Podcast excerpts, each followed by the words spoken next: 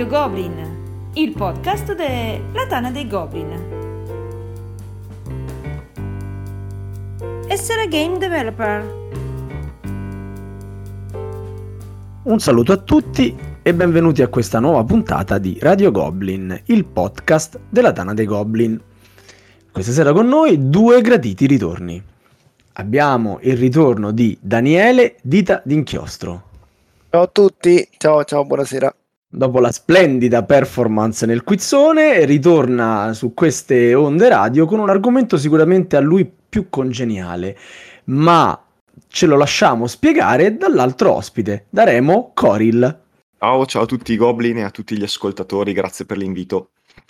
Ciao Remo, allora questa sera con Daniele Dita d'Inchiostro di cosa parliamo? Di cos'è che voi siete grandi esperti? Parliamo di come si sviluppa un gioco da tavolo. E, e quando dico grandi esperti intendevo Dita d'Inchiostro ovviamente, Eh, sia sì, chiaro. certo, certo, come no. Quindi questa sera parleremo di sviluppo, però mh, sì, i nostri ascoltatori sono assolutamente preparati, se no non ci ascolterebbero. Che cos'è eh, lo sviluppo? Vogliamo dare una spiegazione un po' tecnica di quello di cui poi andremo a parlare in puntata?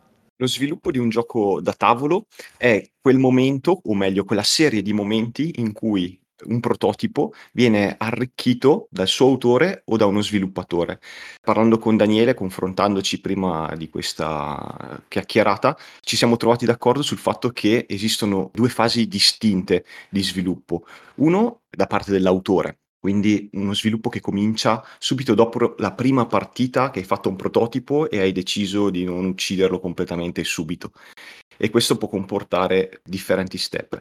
L'altra parte che mi appartiene di meno e che appartiene invece molto di più a Daniele è quella sul lato editoriale, e cioè quando un gioco viene accettato da una casa editrice c'è uno sviluppatore che deve fare vari passaggi per poter allineare il gioco da tavolo alle necessità della casa editrice. Quindi perdonami se ti interrompo per diciamo schematizzare un po' questo concetto. L'autore ha l'idea, la mette su cartone e meeple, comincia a giocarci, a quel punto l'idea deve essere sviluppata perché ovviamente avrà delle problematiche da limare, avrà delle ehm, meccaniche da sviluppare appunto e lo fa con l'aiuto dell'editore che poi materialmente investirà del denaro su quel progetto fino a portarlo nei negozi. Dimmi se ho esemplificato forse anche troppo un po' il, il discorso hai velocizzato un pochino il processo perché in realtà l'autore non deve soltanto limare le meccaniche o bilanciare il suo prototipo,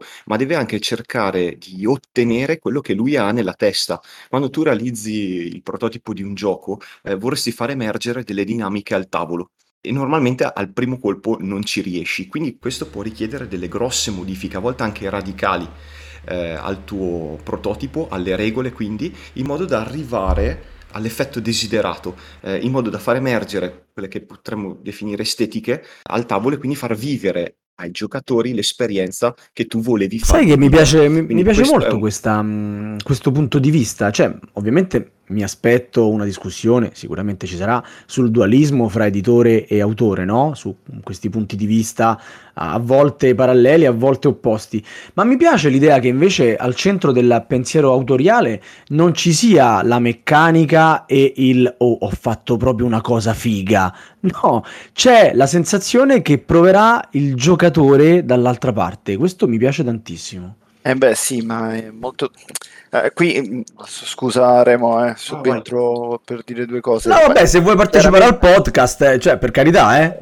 No, è che parlate talmente bene che vi ascolterei tutta la sera, ma insomma, dico due parole così. Eh, no, dipende molto anche dall'approccio autoriale. Ora Remo è un autore di, di alto livello, quindi chiaramente sa che sta facendo qualcosa. Stiamo parlando che... dello stesso Remo, ovviamente. Sì, siamo... Mi hai confuso con un altro autore, probabilmente. che sta facendo qualcosa che creerà dinamiche attorno a un tavolo e quindi lui è attento a quella parte lì. Magari autori più giovani eh, sono forse più focalizzati inizialmente sulle meccaniche di ciò che stanno facendo. Però ovviamente quando si fa un gioco da tavolo si fa perché c'è un'idea che si vuole portare fuori, no? Cioè io ho la mia idea, ho il mio racconto che voglio che venga effettuato, E Quindi voglio- ah, quanto è figa la mia idea, quello che dicevo prima. Ma sì, ma a volte quanto è figa può essere anche sulle dinamiche. Quello- le due cose secondo me non, non si escludono a vicenda. Cioè, assolutamente no, e non è assolutamente un male perché trovare No, assolutamente. originale in un gioco lo caratterizza. Quanti giochi magari li hai comprati solo perché hanno quella meccanica lì che non avevi visto da nessun'altra parte? Sì, qui bisogna anche sfatare questa cosa della meccanica originale, secondo me, eh, perché le meccaniche Sfatiamola. originali sfatiamola, nel senso che ne esce una ogni vent'anni di meccanica Eh, hai, originale. hai voglia, è vero, Eh, hai ragione. all'interno di questi 20 anni ci sono le amalgame di meccaniche non originali che creano qualcosa di un sapore magari non visto prima, perché non è la meccanica originale in sé che fa il gioco, è l'amalgame di tante cose, di tanti aspetti, anche del lavoro di produzione, se vogliamo, insomma, è il completamento del progetto, perché se no, se pensiamo che la mecc- solo la meccanica originale conta, dovrebbe uscire un gioco ogni 10 anni forse. Invece no, bisogna concentrarsi molto di più su quello che il gioco racconta. E qui faccio il, il primo passaggio no, che Remo ha accennato, cioè l'autore fa il suo gioco, pensa alla sua idea, sa cosa vuole far arrivare al tavolo e prova a crearla. Quando poi arriva all'editore, io ci siamo un po' con Remo per semplicità, divisi questi ruoli, lui fa più la parte autoriale, io magari un pochino più quella eh, editoriale. Quando arriva all'editore ci sono un paio di possibilità. L'editore o apprezza talmente tanto ciò che sta facendo l'autore, ciò che fa quel gioco e quindi lo prende già, diciamo, in qualche modo, poi magari vediamo più avanti in che modo nel suo giro, oppure segnala all'autore le criticità del titolo e quindi gli dà delle indicazioni per portare avanti la sua idea, per continuare lo sviluppo. Ed è uno sviluppo diverso perché, come diceva prima Remo, io ho la mia idea e comincio a svilupparla secondo la mia idea. Quando mi confronto con l'editore, sto facendo uno sviluppo di una tipologia diversa, sto portandolo sul mercato, sto sviluppandolo per il mercato, perché l'editore tendenzialmente non ti dirà. Può anche darsi che ti dice questo gioco non, non racconta abbastanza quel periodo storico, però per lo più ti dirà questo gioco è troppo lungo, questo gioco non è in target, questo gioco c'ha troppo downtime, questo... quindi inizia una seconda fase di sviluppo che, che è importante. E lì l'autore deve riuscire a creare una sintesi fra la sua idea, ciò che vuole lui dal suo gioco e ciò che invece vuole l'editore, Un, un editore mezzo, o il mercato. capito? mezzo quindi- passo indietro. Scusami, E- no, stato no, troppo- assolutamente no. foga.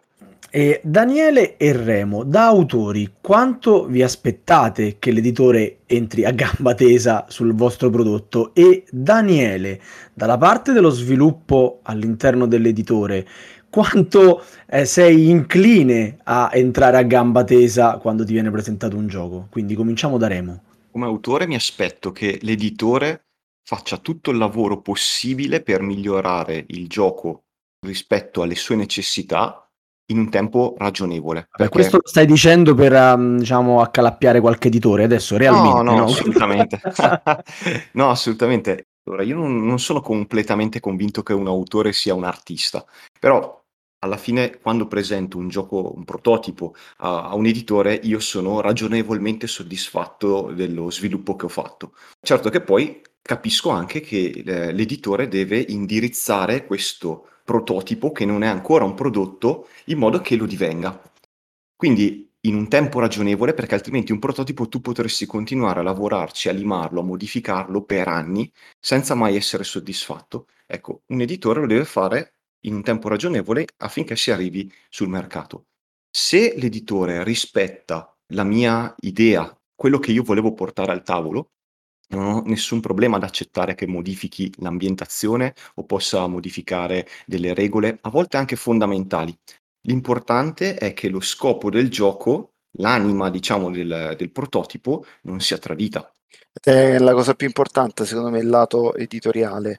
Ed è anche la cosa più difficile, eh, mi permetto di dire, perché le- l'editore che prova il, il prototipo deve riuscire a capire velocemente qual è il core del gioco, cioè qual è l'idea che, che lo porta avanti, eh, sia a livello di meccaniche, sia a livello di proprio di idea generale, se il punto di forza è l'ambientazione, se il punto di forza è... deve riuscire a capire i punti di forze e deboli del titolo e rimanere molto fedele ai punti di forza, cioè a, a quello che l'autore voleva, voleva portare sul Quindi tavolo. tu vai a limare, non vai con lo scalpello, vai di fino. Eh, Salvatore, è complicato No, dire... eh, lo capisco, però dico la tua inclinazione sarebbe quella, quella di cambiare il minimo indispensabile, oppure vai proprio con, la, col- con l'accetta. Io sono più tipo d'accetta, però eh, io non tocco, cerco sempre di non toccare il core del gioco. Cioè cerco di capire qual è l'anima del gioco, tenere ferma quella e poi cambiare tutto ciò che deve essere cambiato. Chiaramente se deve essere cambiato stiamo ipotizzando un gioco che, che richieda dello sviluppo.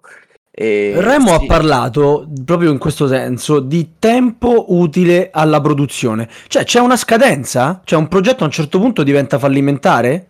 Eh, questo è interessante. Non lo so, eh, qui parli con uno che dal punto di vista autoriale è lentissimo. Io sono veramente lento, mi prendo i miei tempi perché rifletto e faccio mille altre cose. Quindi non lo so, eh, dal punto di vista editoriale c'è sicuramente una scadenza, eh, nel senso che vedo un prototipo, se il prototipo mi interessa, scelgo se bloccarlo con un'opzione o insomma in ogni modo insomma, l'editore voglia fare, oppure se dire all'autore guarda mi interessa, lo seguo, ma il gioco è ancora acerbo, devi ancora portarlo avanti. Eh, nel caso, nel primo, cioè nell'ultimo caso, dove l'autore ci deve lavorare, le scadenze sono molto più labili, dipende da quanto l'autore riesce a produrre e da quanto riesce a portarlo avanti, perché poi neanche, allora, molti autori non sono in grado di, di far fare, magari hanno una buona idea, un buon prototipo, ma quella parte di sviluppo necessaria per portarlo a un certo livello, eh, magari non sono in grado di farla, magari ti tengono il gioco a un 50-60%. È complicato trovare autori che lo portino molto avanti. Se invece c'è un'opzione, allora sì, lì i tempi sono più stretti, però i tempi si, si concordano con l'autore perché anche lì il tempo di sviluppo Remo ha detto una cosa interessante prima, ci sarebbe da farci tutto un podcast sopra, se l'autore di giochi da tavola è un artista oppure no. No, adesso non voglio entrare nel merito, ma il, il lavoro No, di... beh, ti stai preparando per le prossime, a me Ah, va ok. benissimo, mi prendo No, appunti. Però non possiamo non dire che c'è una parte di lavoro artistico. E c'è secondo me anche nello sviluppo, nel senso che fermo restando core del gioco confermato, per la risoluzione di alcuni problemi su alcuni titoli ti deve venire qualche idea. A volte ti deve proprio venire. Magari fai tentativi, esplori strade, magari non funzionano, torni indietro. Quindi lo sviluppo di un titolo, se sei fortunato, bravo, c'hai il colpo di sedere, magari in un mese te la cavi, oppure se, se invece le cose non, non riesci a chiuderle perché manca l'idea, manca il guizzo, magari te le porti avanti sei. Quindi anche lì è, è- è un po' complicato dare dei tempi a questa parte di lavorazione. Eh, sicuramente ogni editore poi ha una sua deadline, non è che si tiene un progetto come No, beh, diceva- in- immagino che eh, si, si intendesse anche che ci sono momenti dell'anno più propizi, quelli delle fiere, insomma, quelli dove, dove possono essere presentati con un certo interesse dal pubblico. Però credo che Remo intendesse anche altro. No, in generale intendevo proprio quello che intendeva Daniele, però in- eh, Non ti permettere che- mai più di dire che ho sbagliato, eh? Eh, di, sotto- di sottintenderlo. Eh. Quello che, quello che intendevo con quella frase era eh, sottolineare il fatto che un prototipo potrebbe non essere mai pronto dal punto di vista di un autore particolarmente pignolo o di Ah, un editore particolarmente Ok. pignolo. Con tempo utile intendevo appunto quei sei mesi, un anno, oltre il quale se un editore non è arrivato a chiudere un progetto vuol dire che o non ci ha dedicato abbastanza energie o non è eh, adatto a quel progetto. Diciamo, non se ne esce dalle incertezze insite nel progetto stesso. Sì, sì, ma questo infatti è molto, è molto vero, insomma, ma lì m- autore e editore si, si parlano tranquillamente, si dicono guarda, ci ho provato, eh, non va, non fa per me. Eh, può, può succedere. Senti, Daniele, c'è gelosia da parte degli editori per i, tra virgolette, propri autori? Ah, Cioè, sappiamo benissimo che i giochi, tu presenti un gioco con un target, eh, diciamo, ragazzi, non lo vai a presentare a una Fantasy Flight, no? Sì.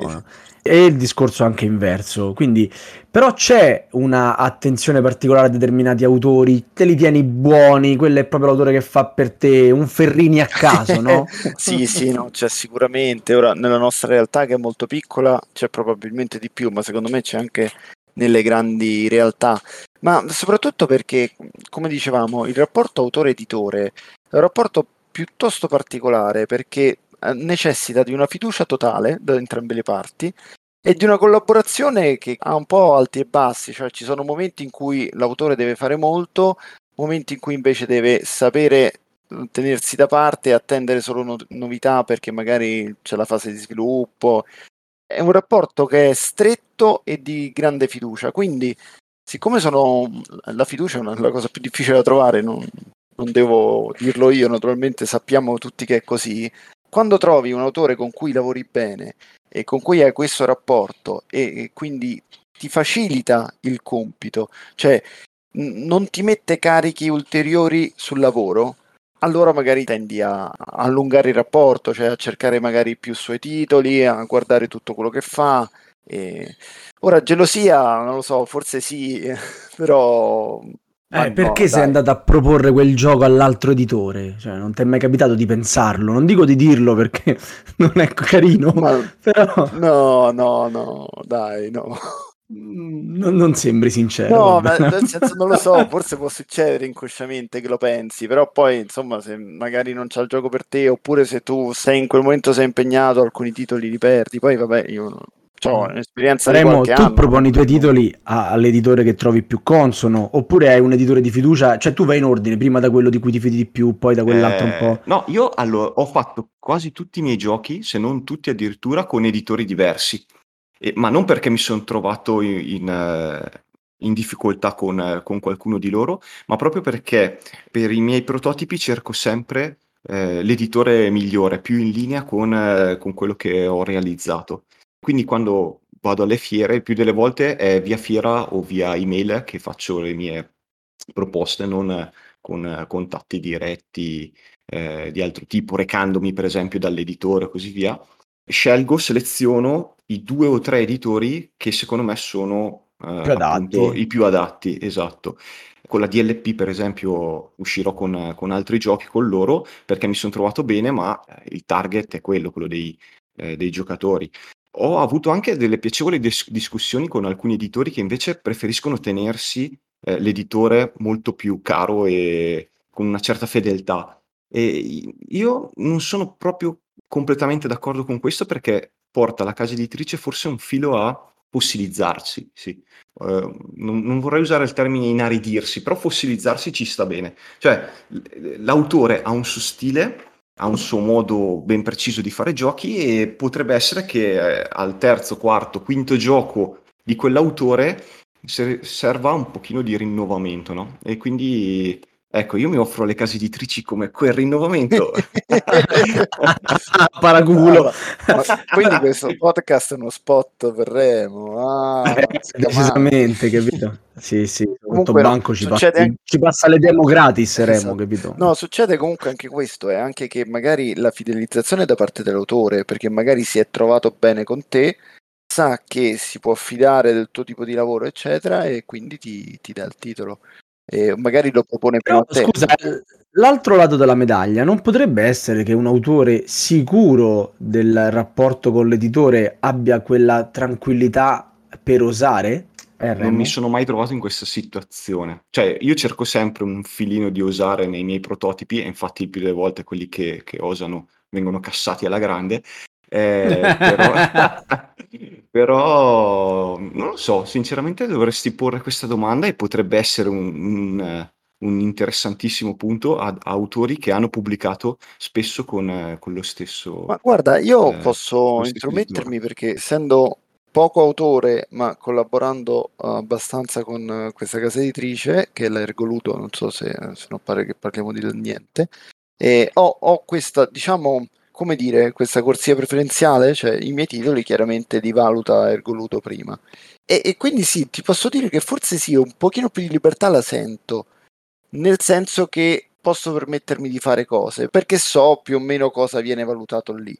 Allo stesso tempo però poi il gioco deve funzionare, cioè questo può essere un, uno stimolo iniziale, magari ecco sì, una sensazione, un, uno stato d'animo, ma poi il titolo viene valutato per quello che è, se funziona. Però là subentra anche la tua- il tuo rapporto di fiducia con l'editore che sai che tratterà il, il- il tuo pensiero con un certo Certo, rispetto, certo, questo immagino. ovviamente. Ok, allora con ragazzi, chi- a chi può Ah. capitare di rischiare? Con, eh, con i coautori.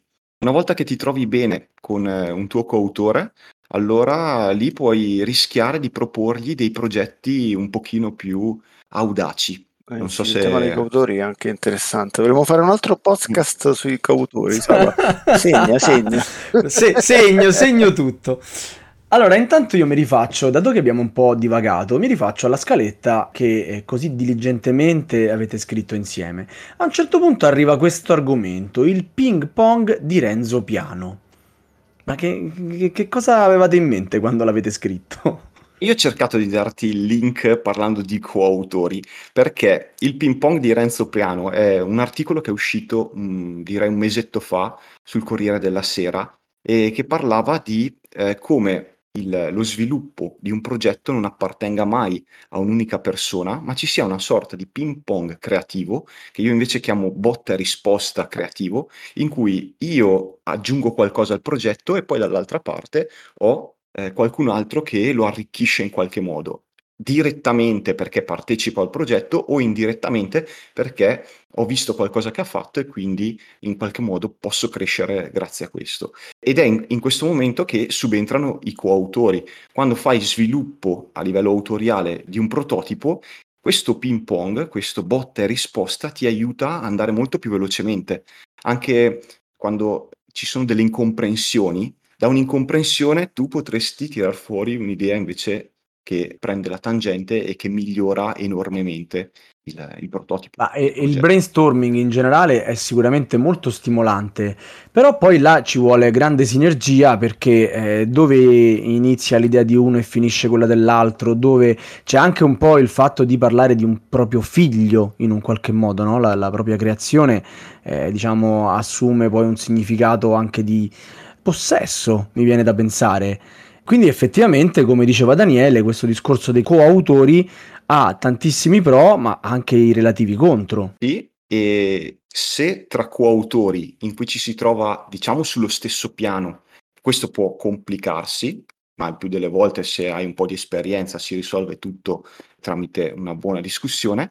Quando invece il ping pong è tra autore e sviluppatore, le cose potrebbero complicarsi. E qua lascio la parola a Daniele perché sicuramente può raccontare qualcosa. Eh, sì, sì, beh, qua la situazione è piuttosto delicata. Ehm, bisogna un attimo, secondo me, fare una fotografia di quello che accade quando um, l'autore porta il gioco alla casa editrice. Abbiamo detto la prima fase, sviluppo, lo continui te oppure te lo opziono. Nel caso in cui il gioco va alla casa editrice e quindi a quel punto entra all'interno per lo sviluppo, bisogna essere chiari e dire che lo sviluppo non avviene con l'autore. È una roba che, che non si fa quasi mai. L'autore viene eh, senza dubbio messo al corrente, tenuto al corrente di tutto, anche discusse le, magari con l'autore stesso alcune soluzioni che si trovano, chiesto il, il parere dell'autore, eccetera, ma le decisioni sono dell'editore. Quindi alla fine sono gli sviluppatori della casa editrice che decidono e scelgono. Questa è una cosa piuttosto importante che non deve sembrare ti rubo il gioco, te lo porto via, faccio qualcosa per non renderlo più tuo figlio, come abbiamo detto prima, no? Perché eh, Remo l'ha detto all'inizio della conversazione, eh, il rapporto di fiducia e secondo me proprio il contratto non scritto quando un autore porta a un editore eh, un gioco è ok, siamo tutti nella stessa barca, tutti lavoriamo perché il gioco sia la migliore versione possibile di questo gioco. Con questo presupposto lo sviluppo parte e parte solo da parte dell'editore perché coinvolgere l'autore in tutte le decisioni eh, significherebbe allungare il processo e probabilmente non uscirne mai perché l'autore spesse volte ti tiene appunto quella parte emotiva, eh, quella parte di non so, proprio personale, no? che magari esula poi da invece quello che accade sul tavolo, da meccaniche, mm, tempistiche, da paletti commerciali, quindi magari non riesce ad avere una visione commerciale a 360 gradi del titolo e quindi non si può fare eh, lo sviluppo Però questo genere di rapporto è regolato da un contratto. O è una cosa che veramente si basa sulla fiducia, una stretta di mano? Questo sviluppo? Beh, no, c'è il contratto d'opzione, quando io ti opziono il gioco, lavoro sullo sviluppo del gioco, dopodiché firmiamo il contratto di produzione. Beh, ma nessun editore eh, lascia all'autore lo sviluppo, insomma, almeno insomma non so Remo no, perdona non c'era una critica nel discorso eh, implicita nel discorso dell'editore assolutamente no no, no, l'ho presa così nel senso no. che è proprio la normalità. Cioè l'editore alla fine sceglie decide. Cioè, il concetto è che l'autore propone la sua idea. L'editore se, se apprezza quell'idea dice ok io l'idea l'apprezzo però si fa come dico io e adesso Remo che ha più esperienza di me in questo, magari alcuni editori fanno diversamente, ma ehm, credo che più o meno tutti si comportino così. Eh, cioè, le scelte, alla fine chi investe nel progetto è l'editore e l'editore fa le scelte finali a livello di sviluppo, a livello grafico, illustrativo, commerciale. In due diventa più veloce perché io provo la mia soluzione, magari tu vedi subito la criticità e si va avanti. Quindi io ho sempre trovato molto più pratico sviluppare in due. Soprattutto poi quando si crea feeling con l'altro sviluppatore è tutto un pochino più veloce.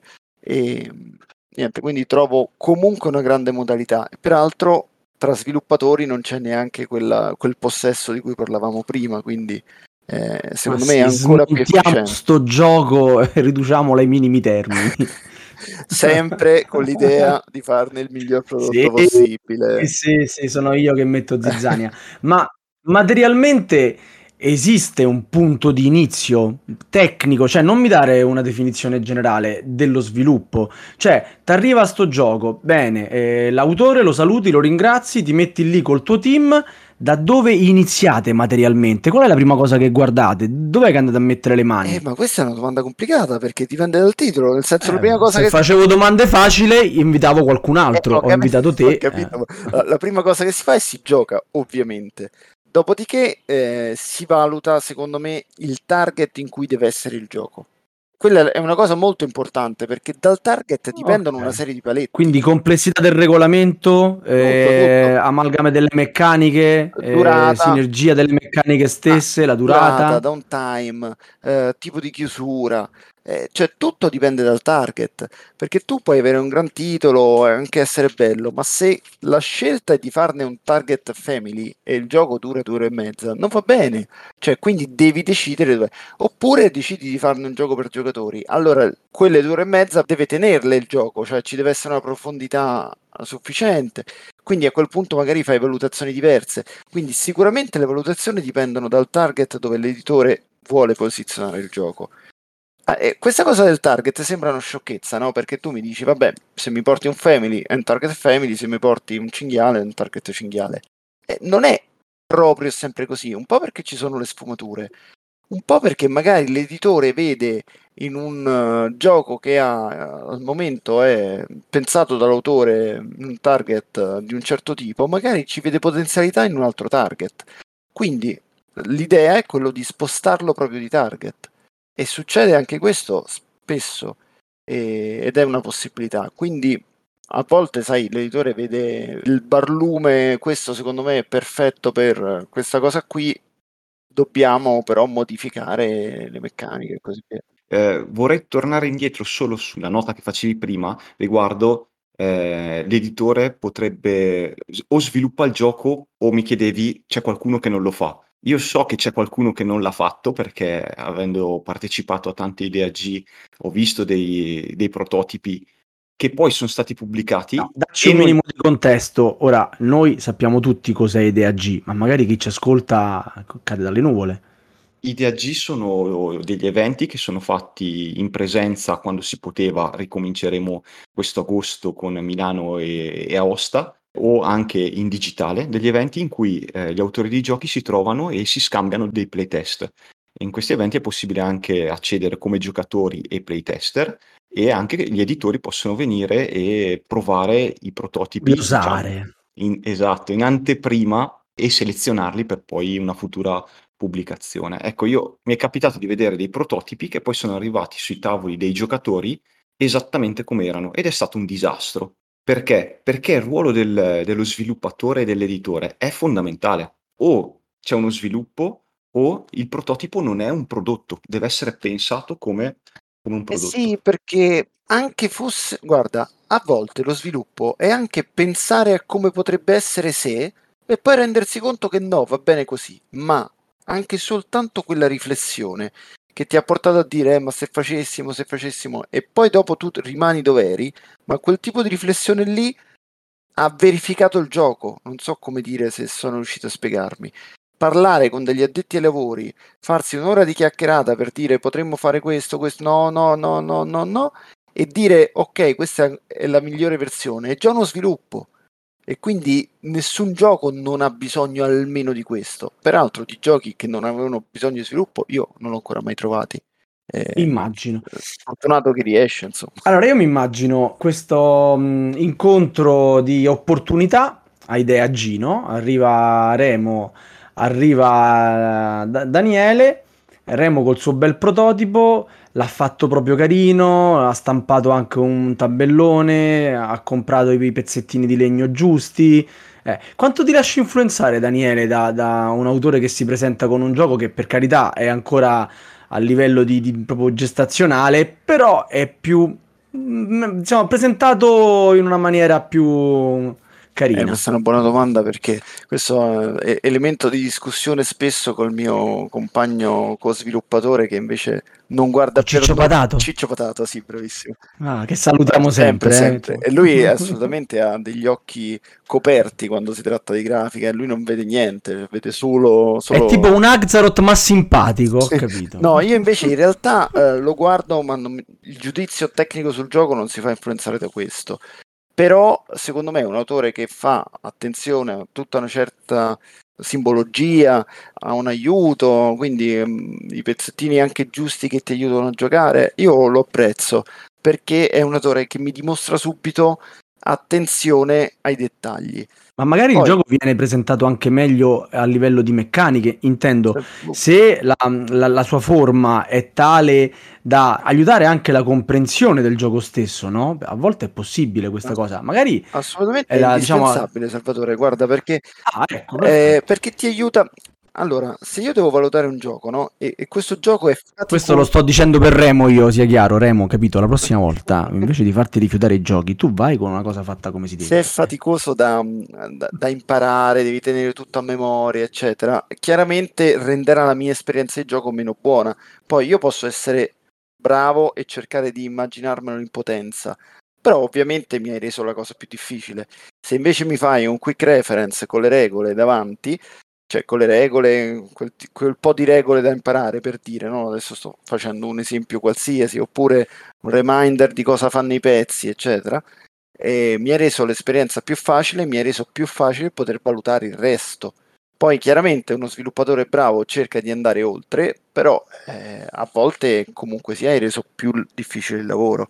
Ma dall'altra parte, ti aggiungo pure questo, senza fare nomi, più di una volta mi è capitato di valutare giochi che avessero già la, la grafica pronta di un editore che poi aveva rifiutato i progetti per altri motivi che mi sono arrivati, quindi immagina con una grafica spaziale finita, cioè di gioco che poteva essere prodotto, e li ho valutati invece negativamente.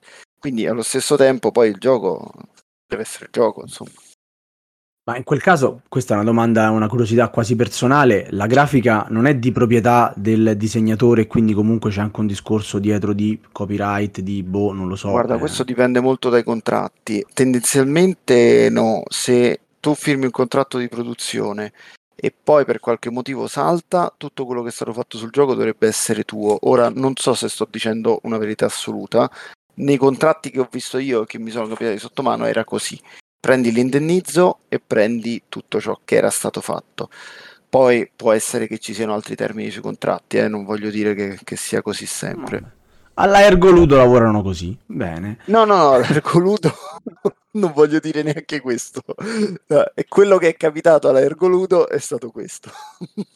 Vabbè, no. Mannaggia. E cosa fa capita licenziare alla. Ergoludo? Ma, ma- ma no, non credo che tu potrai mai essere licenziato da Alessandro, che, che- che salutiamo, salutiamo anche Eh, Alessandro. Anche salutiamo. Remo, vuoi salutare qualcuno anche se siamo ancora a metà podcast? Di solito questo No. Alessandro. No, anche bravo, salutare- bravo. Giusto, perché non hai ancora pubblicato con Alessandro e prima o poi finisce il giro, quindi non maestro, hai eh, posso ma stare vedi, anche- vedi, anche sul Sì, saluto, lui, lui è uno di quelli che mette i pezzettini giusti perché vedi i dettagli. Avanti veramente Remo, grande Remo. Allora, dicevamo, e alla Ergoludo invece come si lavora col playtester? Che rapporto c'è? con- Questo è un argomento di quelli proprio, no? Ce lo siamo tenuto bello al centro, caldo caldo. Eh, il pretester, so, quasi quasi lascerei la prima parola a Remo perché lui è più buono di me, io sono più cattivo, quindi faccio iniziare lui. Remo, tu prima di portare un tuo prototipo all'editore lo affidi anche ai playtester o lasci che questa cosa se la smazza l'editore? No, assolutamente. Ho dei gruppi eh, di playtester fidati a cui sottopongo tutti i miei progetti. Alcuni, in realtà non tutti, perché alcuni sono più sul ok, se è nelle mie corde lo gioco, altrimenti non faccio la piega. Mentre invece altri sono più onnivori o sanno meglio calarsi, anche in questo caso nel ruolo un po' dello sviluppatore, e quindi accettano di giocare anche giochi che non sono molto propensi normalmente ad acquistare, per esempio. Che ne so, ho amici gamer che possono anche giocare senza alcun problema a dei party game che io gli propongo. In più, in giro per l'Italia, a volte possiamo dire anche per il mondo, ho dei gruppi di blind play tester a cui spedisco il print and play, loro eh, si realizzano il prototipo e poi mi fanno avere una, diciamo, relazione eh, in cui mi danno le loro impressioni. Il più delle volte comunque cerco di essere in presenza quando viene fatto un playtest, magari non giocando ma assistendo soltanto allo svolgimento della partita, perché più che alle modifiche suggerite a fine partita dai tester, sono più interessato a vedere come viene giocato il gioco, sono più interessato a vedere le scelte strategiche che fanno, le reazioni che hanno davanti a determinate situazioni, alle varie fasi. Se si dimenticano eh, ripetute volte una regola o se addirittura in maniera creativa se ne inventano una, perché probabilmente se si dimenticano una regola, quella regola non è naturale all'interno del flusso del gioco e quindi dovrebbe essere elevata. Questa è una, una delle tante eh, chicche autoriali che eh, circola nella nostra community. E quindi l'obiettivo è sempre, abbiamo parlato all'inizio di puntata, di dinamiche, vedere quali sono le dinamiche che emergono da una partita e sulla base di queste vai poi a lavorare sul prototipo. Certo, alcuni tester esperti ti sapranno dire anche ma mi sembra che questo edificio sia eh, un po' troppo eh, sgravo, un altro che eh, ti dice eh, la durata della partita mi è sembrata eccessiva, togli un turno, ti possono dare anche commenti tecnici, ma un autore spesso, un autore che si è fatto un certo background di esperienza, andrà a vedere più le reazioni eh, al tavolo dei tester. Non so se sia così anche per uno sviluppatore all'interno di una casa editrice. Ah, sì, sì, beh, Remo che è il prototipo dell'autore perfetto mi ha tolto tutte le parole di bocca e con la sua classe. Dunque, questa cosa dei playtester mi lascia sempre un pochino così diviso perché eh, mi arrivano, arrivano autori spesso con prototipi, ah questo ho fatto 60 partite di playtest, è piaciuto a tutti. Tu lo provi e dici, ma non lo so, l'hai, l'hai provato con dei bambini. Eh, no, perché il punto è questo, un autore è anche un addetto ai lavori, quindi sono sviluppatore, un editore, un... non è che può ascoltare il parere di tutti. Non è che se faccio giocare un gioco a mio cugino e mia sorella e loro mi dicono bello, allora il gioco è bello. Eh, non è così che funziona. Cioè, soprattutto nella prima fase di sviluppo, la parte più tecnica dello sviluppo, non ha quasi senso andare su playtester uh, non esperti o non addetti ai lavori, perché non sono in grado di vedere delle sfumature di problematiche. Non, non riescono proprio. Poi c'è una seconda parte di sviluppo dove va portato a tutti, bisogna capire l'effetto che fa sui giocatori di quel target specifico, quindi quella parte c'è ovviamente. Però la cosa più importante quando porti un gioco a un playtester è vedere, come diceva Remo, l'effetto che fa. Cioè, com'è, co- come l'approccia, eh, non quello che poi dopo ti dice, non il bello. Non, non, mi interessa il bello, come diceremo, mi interessa se quella regola la devo spiegare quattro volte, perché se la devo spiegare tutti i turni, vuol dire che è una regola che non funziona. Perché se mi richiedi mille volte questo lo posso fare, vuol dire che non è chiaro, che il flusso di gioco non va bene. Allora, io non sono proprio molto d'accordo con voi perché c'ho un mio amico a cui io devo spiegare cento volte la stessa regola di Puerto Rico e ora non mi potete dire che Puerto Rico non funziona. Quindi ci deve essere anche dall'altra Chiaro, parte quello che proprio è un po' così Beh, decoccio, noi no? stiamo generalizzando dei discorsi. No, ovviamente. ma capisco il punto di vista ed è anche molto sensato, giustamente. Anzi, mi pare soprattutto a favore del giocatore, perché se una regola non è immediata e contestualizzabile e eh, chiara da apprendere, probabilmente va sistemata in qualche modo. E d'altro canto, gli autori solitamente non scrivono i loro regolamenti. Questa l'ho buttata così a caso. Eh, questo, questo servirebbe un altro podcast sui regolamenti. eh. Eh, Perché- quante idee eh, da questo Perché podcast nessuno, nessuno lo sa, ma il regolamento del gioco da tavolo è probabilmente l'aspetto più complesso nella produzione del gioco da tavolo. Ed è proprio, cioè, richiederebbe secondo me delle maestranze a parte. Adesso dico queste cose un po' grandi, ma è veramente un aspetto complicato. Scrivere bene un regolamento, adesso Remo magari ce lo dirà, eh, scrivere bene un regolamento è molto difficile. E a volte però, eh, nello scrivere un regolamento, questo tanto noi siamo anche un podcast di servizio per gli autori, immagino, è anche un modo per capire se delle regole funzionano o meno. Perché se già nello scriverla la regola è complessa, probabilmente è troppo complessa, cioè non, non si riesce a capire bene. A volte anche solo buttandola giù ti rendi conto che la regola è eccessiva o che si può sistemare senza magari un grosso impegno nel gameplay. Quindi ecco, c'entrava il regolamento con lo sviluppo? Non lo so, io l'ho detto uguale. no, come no? Secondo fa tutto parte comunque de- del, del Ah, pacchetto esatto. eh, gioco, no? Comunque, che, che ne pensiate voi, Remo e Daniele? Secondo me il playtester è un eroe, cioè uno che si trova nella condizione per cui eh, gioca, perché alla fine quello sta facendo, ad un titolo senza una grafica, senza una componentistica eh, comunque valida, se- magari a volte senza nemmeno un'ambientazione. E con un regolamento che scricchiola, secondo me va proprio premiato. E invece Daniele lo bastona. No, ma io non lo bastono. È che secondo me nella prima fase questo tipo di playtest, sì, allora io sì, lo, lo trovo anch'io un eroe, però allo stesso tempo è un eroe che non ha i mezzi per dirmi se, se ciò che ha fatto funziona o non funziona, purtroppo. Ok, quindi anche se sostanzialmente dai vostri discorsi si può intuire già la risposta a questa domanda, playtester eh, variegati o sempre lo stesso gruppo di playtesting? Dipende dal momento dello sviluppo, cioè all'inizio, quando il gioco deve essere sgrezzato, il prototipo deve essere sgrezzato, io preferisco affidarmi a tester eh, selezionati e sempre gli stessi. Una volta che invece va raffinato per capire la direzione, se la direzione che è stata presa può andare bene, allora lì e magari anche grafica e illustrazioni sono state un attimino sistemate, in quel caso allora si può ampliare il raggio dei tester. Altrimenti si potrebbero ricevere dei feedback contraddittori e poco produttivi. Rispetto a quello che dicevi te del fatto che i tester sono degli eroi, assolutamente d'accordo.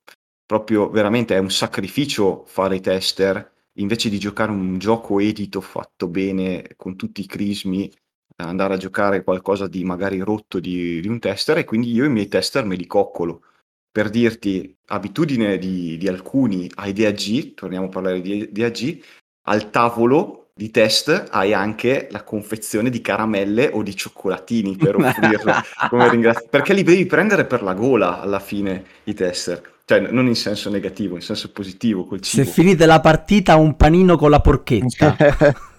Quando mi trovo col mio gruppo, eh, ho un bar sotto casa, andiamo giù sotto e facciamo l'aperigame. Ci si trova a giocare alle 9, alle 11 si fa l'aperitivo e glielo offro io come ringraziamento, perché veramente è un grosso sacrificio.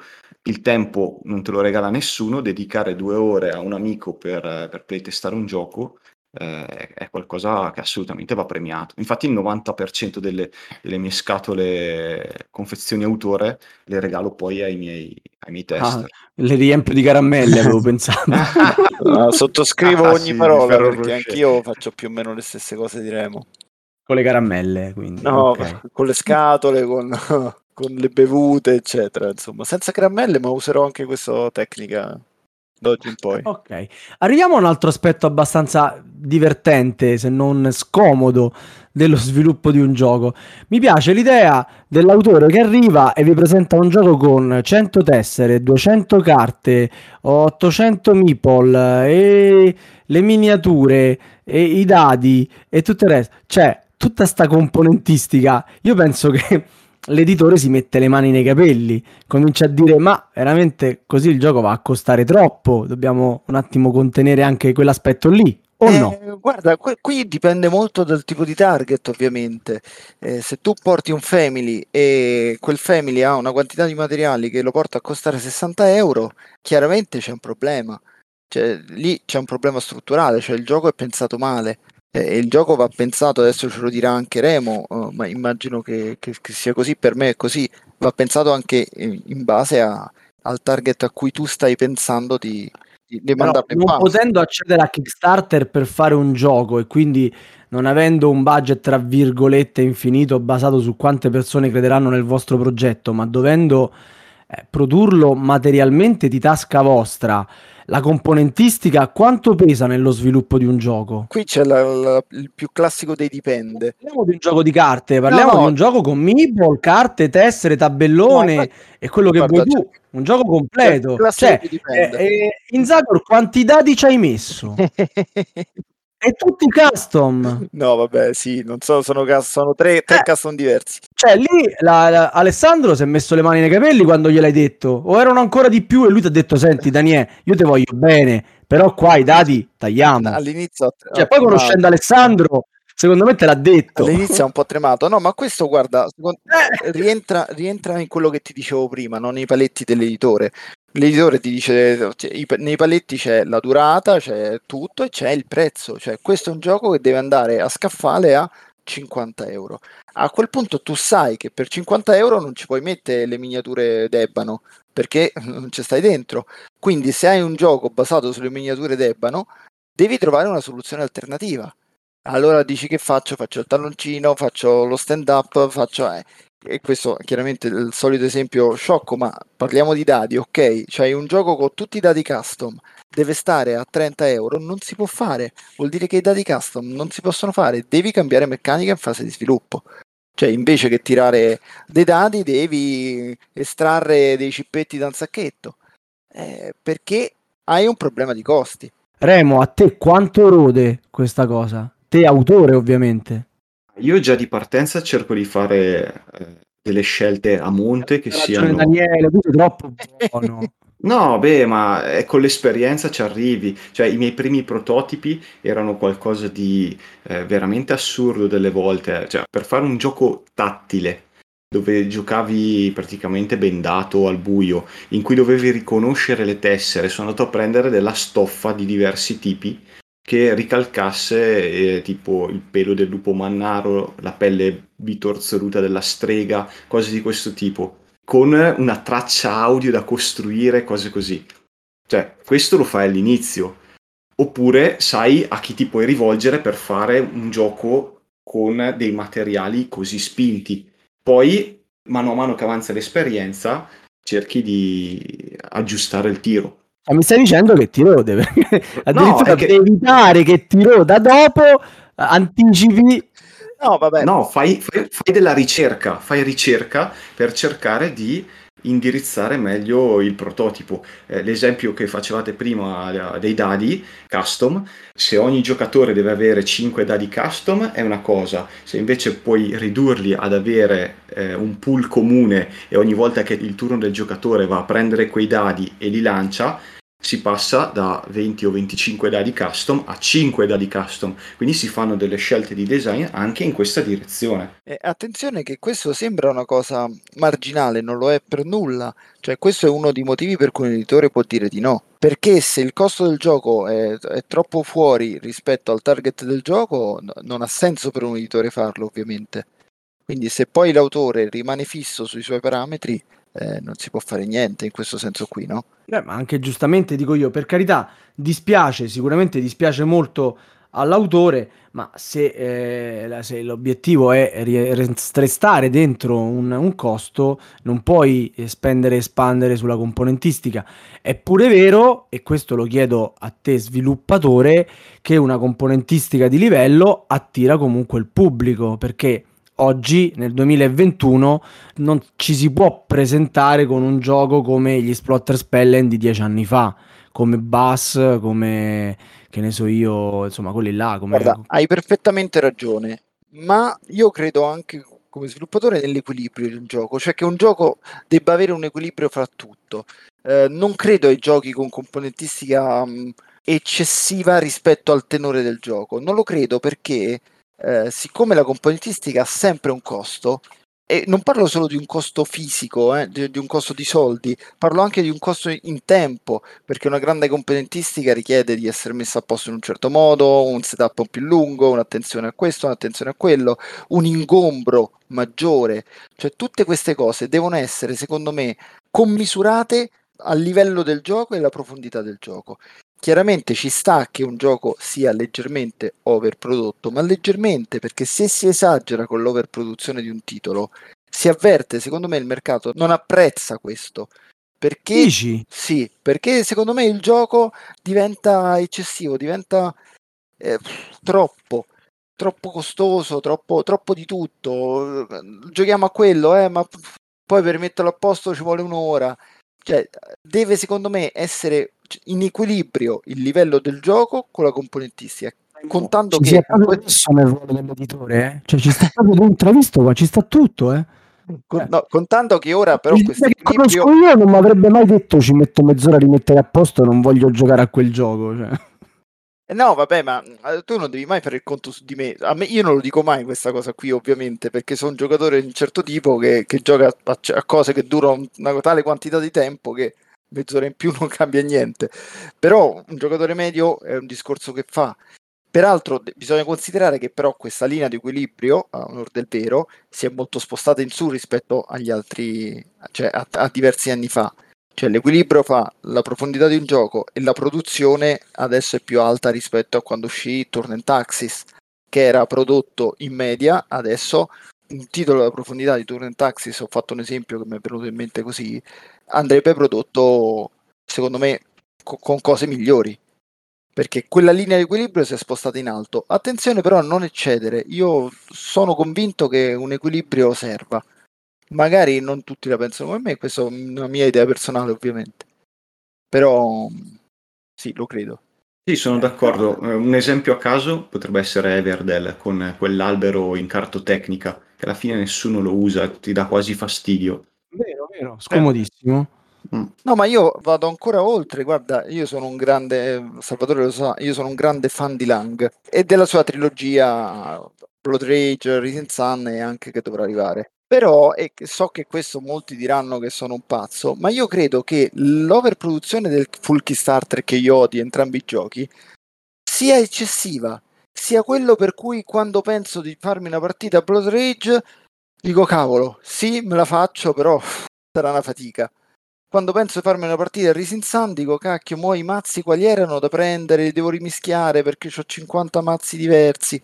Sia quell'eccesso che toglie qualcosa. Non è che toglie tanto, però secondo me infastidisce. Quindi io sono sempre per non andare su. Si lavora anche in quella direzione, si lavora sulla durata, si lavora Sull'ambientazione ne abbiamo bene o male già parlato, sì. di eh, tantissimi aspetti dei giochi da tavolo e dello sviluppo degli stessi. Me lo fai un esempio un po' più a fondo? Cioè andiamo un po' più nello specifico.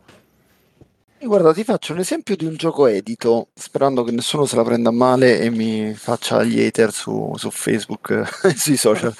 Eh, ho giocato da poco, comprato e giocato Kodachi, che è un titolo di Kids portato in Italia da uh, Fever Game. Um, è praticamente la reimplementazione in un card game de- di un vecchio gioco che si chiama Ninjato, che era praticamente un piazzamento lavoratori, che aveva una meccanica interessante. Tutto questo per dire cosa? Perché c'è un aspetto che ci sono molti aspetti dei prototipi eh, che spesso non funzionano e si possono anche codificare. Uno di questi, secondo me, è la chiusura. Moltissime volte i giochi chiudono male non chiudono, c'hanno Cioè, problemi. ci sono troppi chiusura. materiali e tu non riesci a rimetterli tutti dentro in ordine e quindi riman- Parli di... stai parlando di questo, quindi. No, della, della fine del gioco, scusa, no, sono troppo...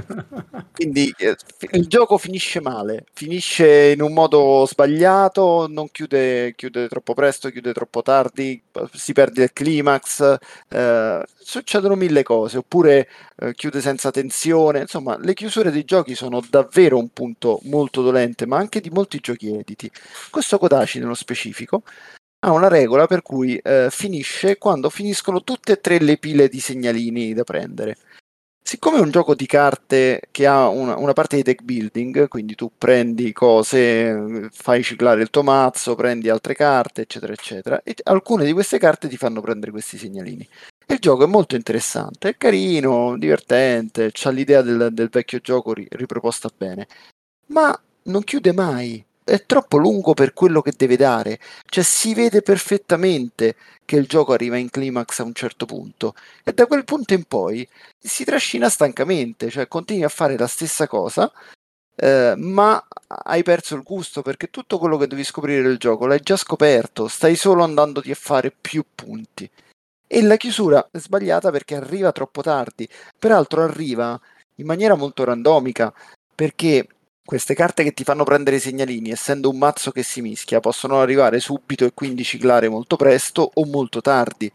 Quindi un gioco di quel livello lì, che dovrebbe essere un gioco da 40-45 minuti, non può avere una chiusura così eh, labile, perché se no, se la volta che ti capita la partita in cui la chiusura si allunga, il gioco non è più interessante, perché è interessante all'inizio, sale l'interesse, a un certo punto ti rompi, è troppo che lo giochi, e quando finisci dici, vabbè, meno male che è finito.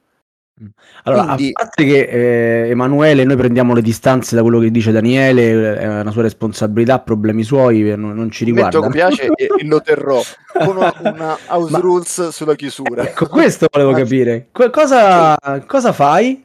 Eh, Io da giocatore faccio un house rules perché il gioco è interessante, ma è evidente che c'è un problema. Tant'è che io sono andato a rileggere il regolamento e n- non si capiva. Ho detto forse l'ho interpretato male. Ho chiesto su BGG, invece era proprio così.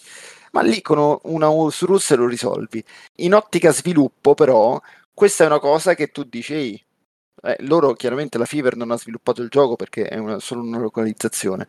In quel caso WizKids avrebbe dovuto valutare l'opportunità di rendere la chiusura un po' meno scivolosa tra i momenti del gioco, un po' più definita e, e un po' anticipata, anche perché poi un gioco di 40 minuti di carte te ne- è meglio che ne duri 35 che 45, perché magari se dura 35 ci faccio una seconda partita, se ne dura 45-50 magari no. Quindi lì, lì la chiusura è un momento molto molto delicato dei titoli. Remo, Eh. hai già pubblicato con Fever Games? No, non ho ancora pubblicato, ma ci tengo Quindi- a mantenere un buon Esatto, quindi se, se vuoi puoi anche non rispondere a questa domanda, oppure se vuoi puoi andare su un altro. Ad esempio, mentre parlava Daniele, a me è tornato in mente un gioco che ho provato la prima partita insieme a Ciccio Patato, eh, che, che è la, insomma la, Sì, la- sì, sì, sì, la, la mia spalla destra. O io Esatto. solo sulla sinistra, non lo so, Vabbè. non ho capito. mi hai fatto venire in mente Feudum. Ora, alla prima partita ce l'ha spiegato Dave, che saluto, e ce l'ha spiegato divinamente. Una spiegazione lunga un'ora e un quarto, che di per sé mi pare già un problema importante perché insomma tra setup e spiegazione non può portarti via il tempo di un paio di giochi anche carini. Durante il gioco io vedevo proprio Ciccio Patato che si metteva le mani nei capelli, se vogliamo dire così, perché mh, gli piaceva il gioco, gli piaceva tanto, ma c'era un ma clamoroso scritto bold eh, caratteri cubitali, cioè questo gioco non è stato sviluppato, mi ha detto più di una volta e dentro di me io riuscivo a capire quello che intendeva e, e rosicavo perché effettivamente il gioco era bello ma soffriva di, di grosse problematiche proprio a livello di sviluppo. Quindi Remo, conosci il gioco? Cioè hai idea di quello di cui sto parlando oppure... Ho sentito parlare, ho letto qualche recensione, ma durando tre ore direi, più un'ora di spiegazione, non mi ci sono mai approcciato. E allora Eh, dobbiamo dare la parola a Daniele in questo caso. Tu rimani con Fever Games in buoni rapporti, tanto Daniele c'ha il suo, c'ha il suo editore di fiducia. non è vero, ma io Emanuele lo conosco, gli voglio anche bene. Adesso ti inimichi Genos. Genos, sì. No, anche quella è una Ah. localizzazione. Lì- Alfredo, ciao Alfredo, io il gioco, io ce l'ho, c'ho anche le espansioni, quindi nonostante quello l'ho comprato, fai te, eh? sì, e l'hai giocato quante volte? Eh, una. Eh, bravo. No, allora lì il, punto è che eh, quello è un progetto Kickstarter fatto da una persona che ecco, non ha creduto che, ser- che gli servissero lo sviluppatori, ne abbiamo parlato prima.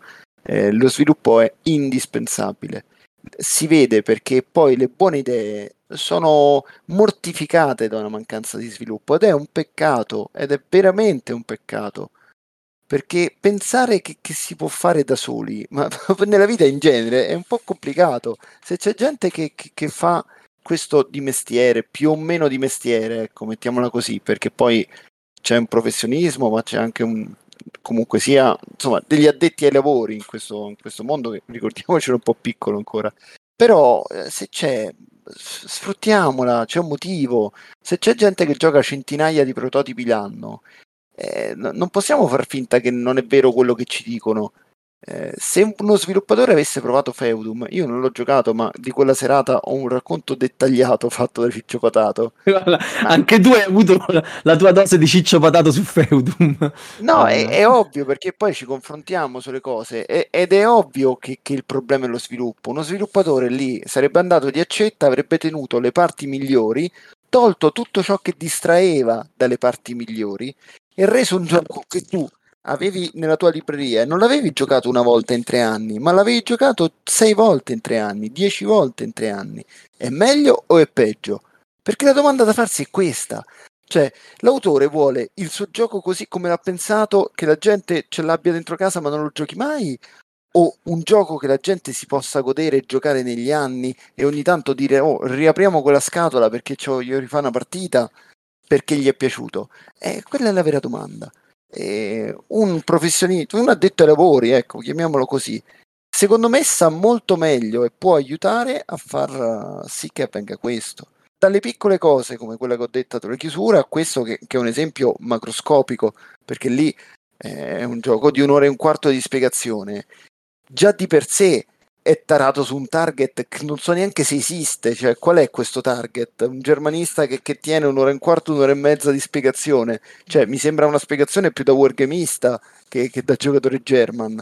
Quindi, boh, già, già mi chiedo, è stato pensato chi l'autore voleva che giocasse questo gioco? Non lo so. Ecco, eh, mi sono inimicato anche questi, vero? no, guarda, tanto stanno all'estero, non ti sentono. Eh, sentono tutti, sentono tutti. A posto. Remo, tu volevi aggiungere cose? No, immagino proprio di no. Ma no, direi che ha già detto tutto benissimo Daniele alla fine. Gli autori, soprattutto quando non sono esperti, fanno dei giochi per il loro piacere personale e basta, senza tener conto invece del target e di altri indicatori, diciamo così, eh, obiettivi. E, e questo probabilmente è un po' il problema di Feudum, a quanto mi dite. Vabbè, è un cerchio che si chiude col Mm. concetto che tu hai espresso all'inizio di questo podcast parlando di sensazione del giocatore, quindi insomma assolutamente... Sì, che poi il vero Coerente problema col poi tuo di questa pensiero. roba qua l'ha creato Kickstarter, perché se lui si faceva Feudum, io- mh, gli piaceva giocarlo con i suoi amici, a cui piaceva a tutti, andava bene per tutti. Il punto è quando questi giochi vanno nella grande distribuzione, secondo me non fanno bene, ma fanno male al mercato giochi così, perché danno proprio una sensazione di una roba casalinga. E non Eh, ma non bene. parliamo di Kickstarter che già ce l'hanno con me che ne parlo sempre male. Arriviamo a un altro argomento di cui oggi non possiamo proprio esimerci di parlarne, ovvero lo sviluppo digitale, perché adesso l'autore lo sviluppatore ha questo grande eh, ausilio dalle piattaforme digitali che tutti conosciamo, Tabletop Simulator, Tabletopia e insomma e altre. Voi ne abusate, li utilizzate, sono utili, non servono a niente, la componentistica tattile è importantissima, no, va bene così. Che ci dite? Remo, fatti sentire un pochettino che Daniele ti ha rubato un po' la scena. Allora, io Tabletopia non, eh, non lo uso. Mi capitato-.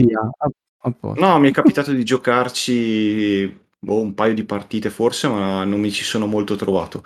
Preferisco invece usare Tabletop Simulator, che trovo molto flessibile e adatto alla realizzazione dei prototipi ha lo scotto che mh, devi acquistarlo la prima volta, però si può trovare anche con delle offerte a metà prezzo che di tanto in tanto ci sono su, su Steam, quindi un investimento minimo per qualcuno che vuole impegnarsi nel, nello, nella realizzazione di prototipi, nello sviluppo di, di, di, giochi da tavolo, soprattutto in questo periodo di eh, distanziamento sociale. Quindi, mh, come eh, già discutevo con, eh, con Daniele, Tabletop Simulator e in genere le piattaforme digitali sono utilissime per eh, lavorare sulla parte meccanica, quindi poter poi anche approcciare eh, un sacco di playtester diversi, anche internazionali. Ci sono eh, dei gruppi di playtest con giornate che superano credo anche le 24 ore perché si comincia da una parte del mondo con gli Stati Uniti, si passa all'Europa e poi si può continuare a playtestare anche con i, i colleghi asiatici e quindi si può accumulare un numero di test eh, incredibile e arrivare anche a, a bilanciare il prototipo, a limare tutti i dettagli. Quello che però non può fare Tabletop Simulator o in generale le piattaforme è sostituire in test in presenza da parte mia, non so, da parte di Daniele, ma eh, il lavoro di design ha subito un forte rallentamento in questo anno, anno e mezzo, perché comunque la, la, parte materica del prototipo e del gioco da tavolo non è sostituibile, non è la stessa cosa, anche solo la durata della partita si capisce benissimo che non puoi stimarla attraverso Tabletop Simulator. E il modo in cui maneggi i pezzi eh, il fatto di non poter vedere in faccia gli avversari o i tester se tu sei al di fuori della partita, vedere le reazioni, cercare di capire quali sono le sensazioni quando uno deve giocare una carta in simultanea rispetto agli altri o quando lancia i dadi in una determinata situazione, il coinvolgimento e la tensione dei giocatori al tavolo, tutto questo lo perdi al 95%. Quindi sia alle piattaforme digitali, ma non vediamo l'ora di poterci rivedere al vivo. Daniele? Sì, beh, no, sono molto allineato con, con Remo. Anch'io credo che non solo il lavoro degli autori si sia fermato molto in, durante il lockdown, ma anche quello delle case editrici. Cioè, io penso che dopo questa fase in cui usciranno progetti già iniziati prima del lockdown ci sarà un po' di stasi perché non si può sviluppare sul digitale, cioè si può sviluppare una certa parte di gioco, ma non si può fare lo sviluppo serio che deve fare una casa editrice. Mi spiego.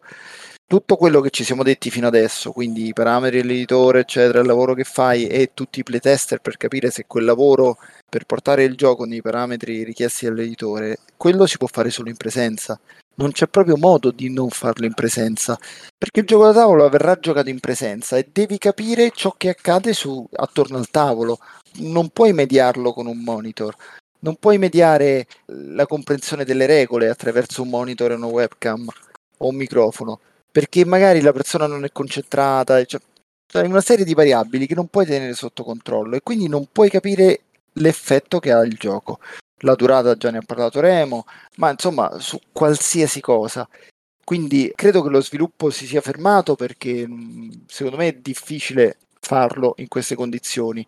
Quello che si può fare in queste condizioni per cui le piattaforme eh, online sono molto buone sono secondo me le rifiniture, il lavoro, quello di cesello finale. Cioè, eh, mi, mi è capitato peraltro proprio in questo periodo che stiamo chiudendo un titolo di testare molte volte con, con l'altro sviluppatore Ciccio Patato, più volte citato, il titolo io e lui insieme per farci più partite, perché poi è vero, ti toglie la, la necessità di doverti vedere, di avere del tempo. Lì appena c'è un'ora ti fermi, chiudi tutto e ti fai una partita.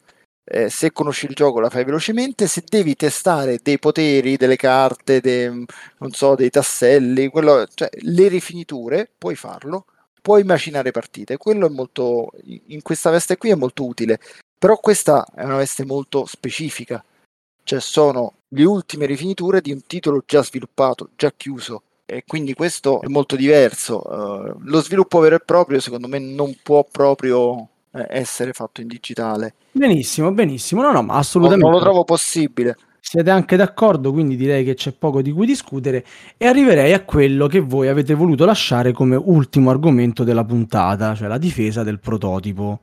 Qui mi, immagino l'autore con la tigna che dice no, questo l'ho fatto io, funziona bene, però c'è tutta una serie di, di cose da, da, da mediare. No, non so se comincia Dita, Remo, chi voleva cominciare?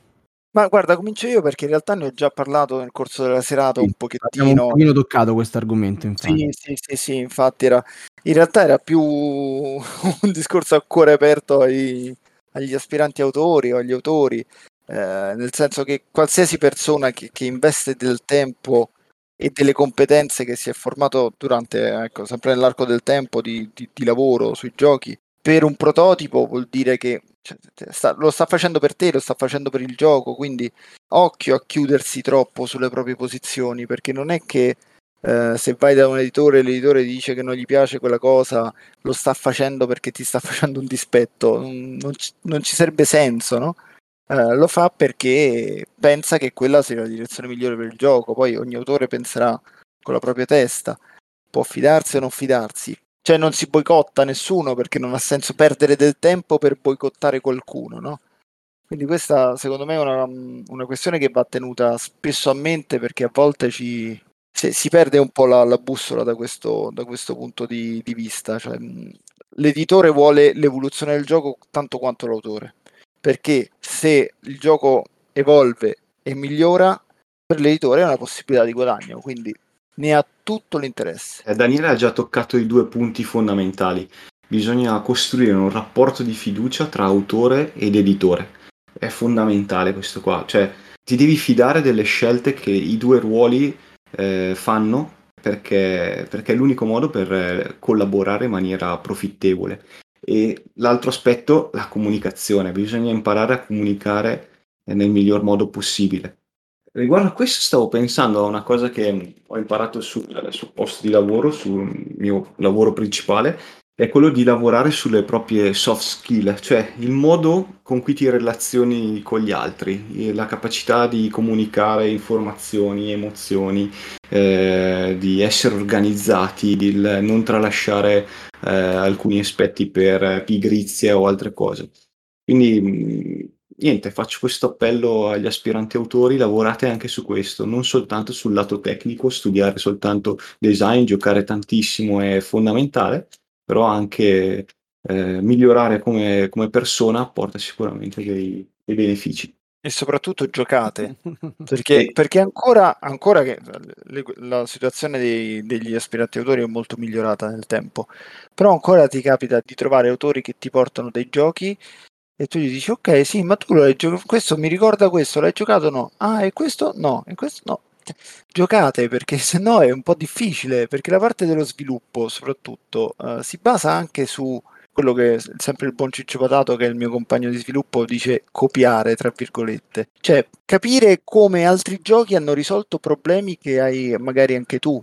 Perché i problemi dei prototipi spesso li vediamo anche su giochi, son- alcune meccaniche si portano dietro dei problemi endemici e quei problemi li hanno già affrontati altri e hanno trovato delle soluzioni. Quindi giocare aiuta comunque a trovare soluzioni per i problemi dei propri prototipi. Quindi tu, cioè, tu stai anche invitando a copiare, cioè copiate, però insomma sappiate che...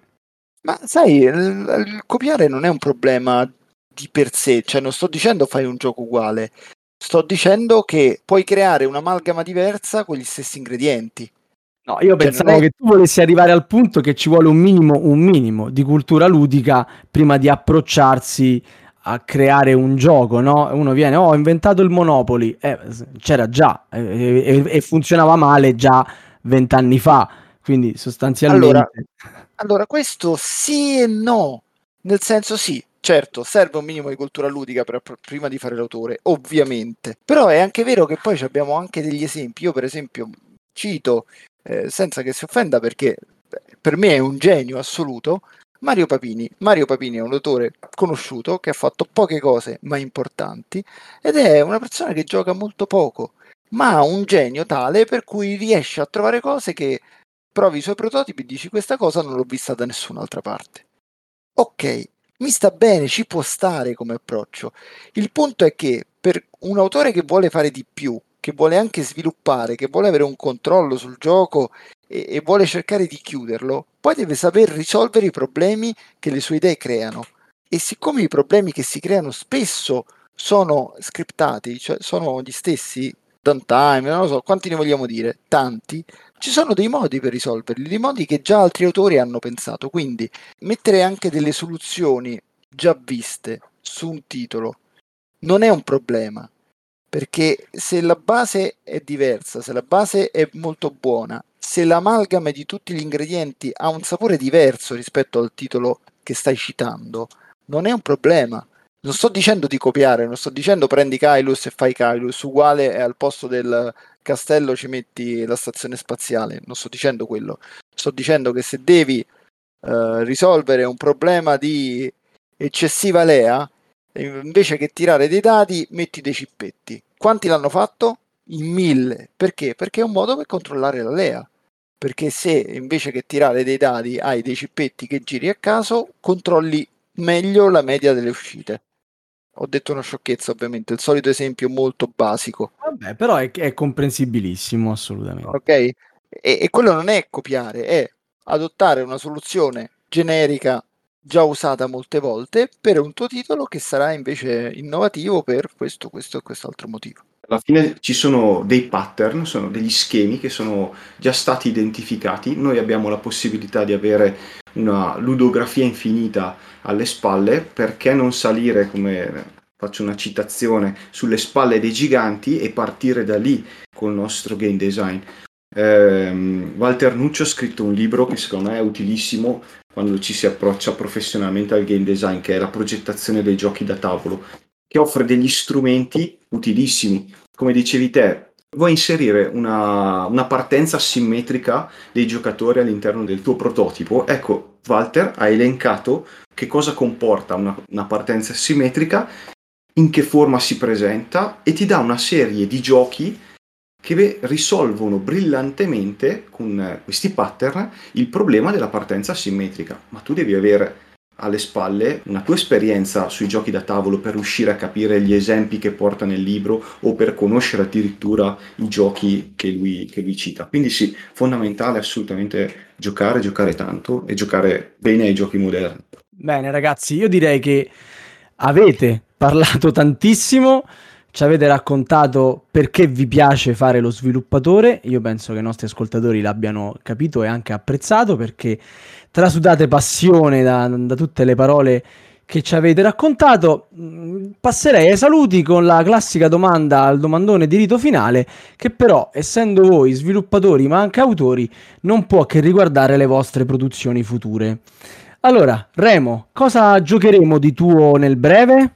Allora, nel corso di quest'anno dovrebbero vedere alla luce due progetti relativi a giochi di investigativi.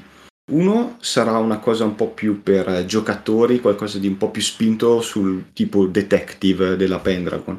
E l'altro invece molto più easy, cioè apri gioca con pochissime regole per, per tutti e saranno pubblicati dalla Gaton Games.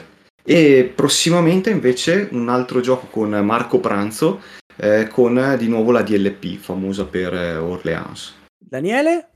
Allora, io mh, eh, di mio come autore ho in uscita mh, Ensemble con Luigi Ferrini eh, da, da Ergoludo, che è la casa Operativo di... che mi toccherà giocare. Eh, assolutamente. E dovrebbe uscire appena lo stampatore ce lo manda, spero, nelle prossime settimane.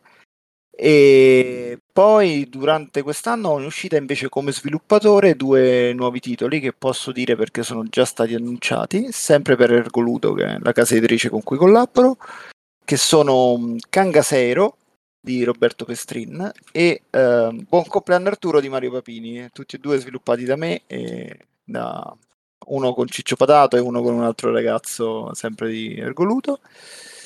E niente, poi il nuovo anno non si può ancora dire. Come non si può dire? Già l'ha detto DK, che fai? No, non si può dire niente. Però l'ha detto DK. Eh, lo so, ma DK può perché ha un altro spessore, capito? A me mi picchiano.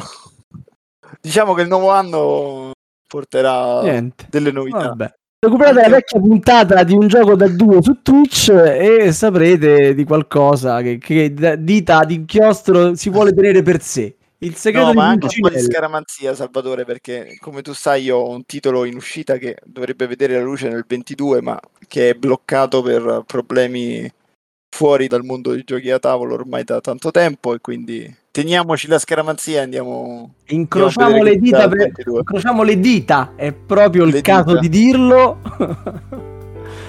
e niente ragazzi, io vi ringrazio tantissimo per la vostra disponibilità. Con entrambi ci risentiremo su queste frequenze sicuramente nel breve. E niente, buonanotte a tutti. Grazie, ciao. Grazie, ciao ciao.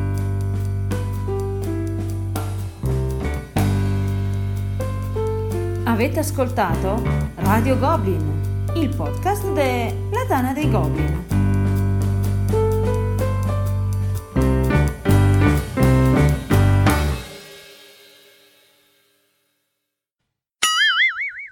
Va bene. Eh, dico, non ho fatto l- il controsaluto di Volmei, cioè non ho introdotto il regista. Ah, Povero. Vuoi- Michael, non, non lo so, buttati dove ti pare. Poi se ti devo aggiungere una frase te la aggiungo, tipo... Ed ora la parola al nostro regista Michael Volmei. E dirai le tue cose, bravo. Potevi essere presente, eh? Magari era meglio.